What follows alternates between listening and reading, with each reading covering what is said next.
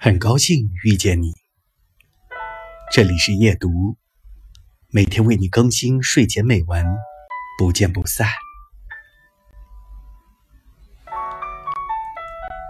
二十岁的你和三十岁的我，身后都是狼烟滚滚，金戈铁马。我们要去懂该懂的道理，要去实现想实现的梦。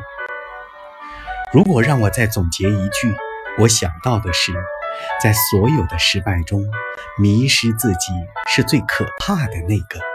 所以，二十岁的你要想找到前进的方向，就安静的闭上眼睛，好好想想，希望三十岁的自己是个什么模样。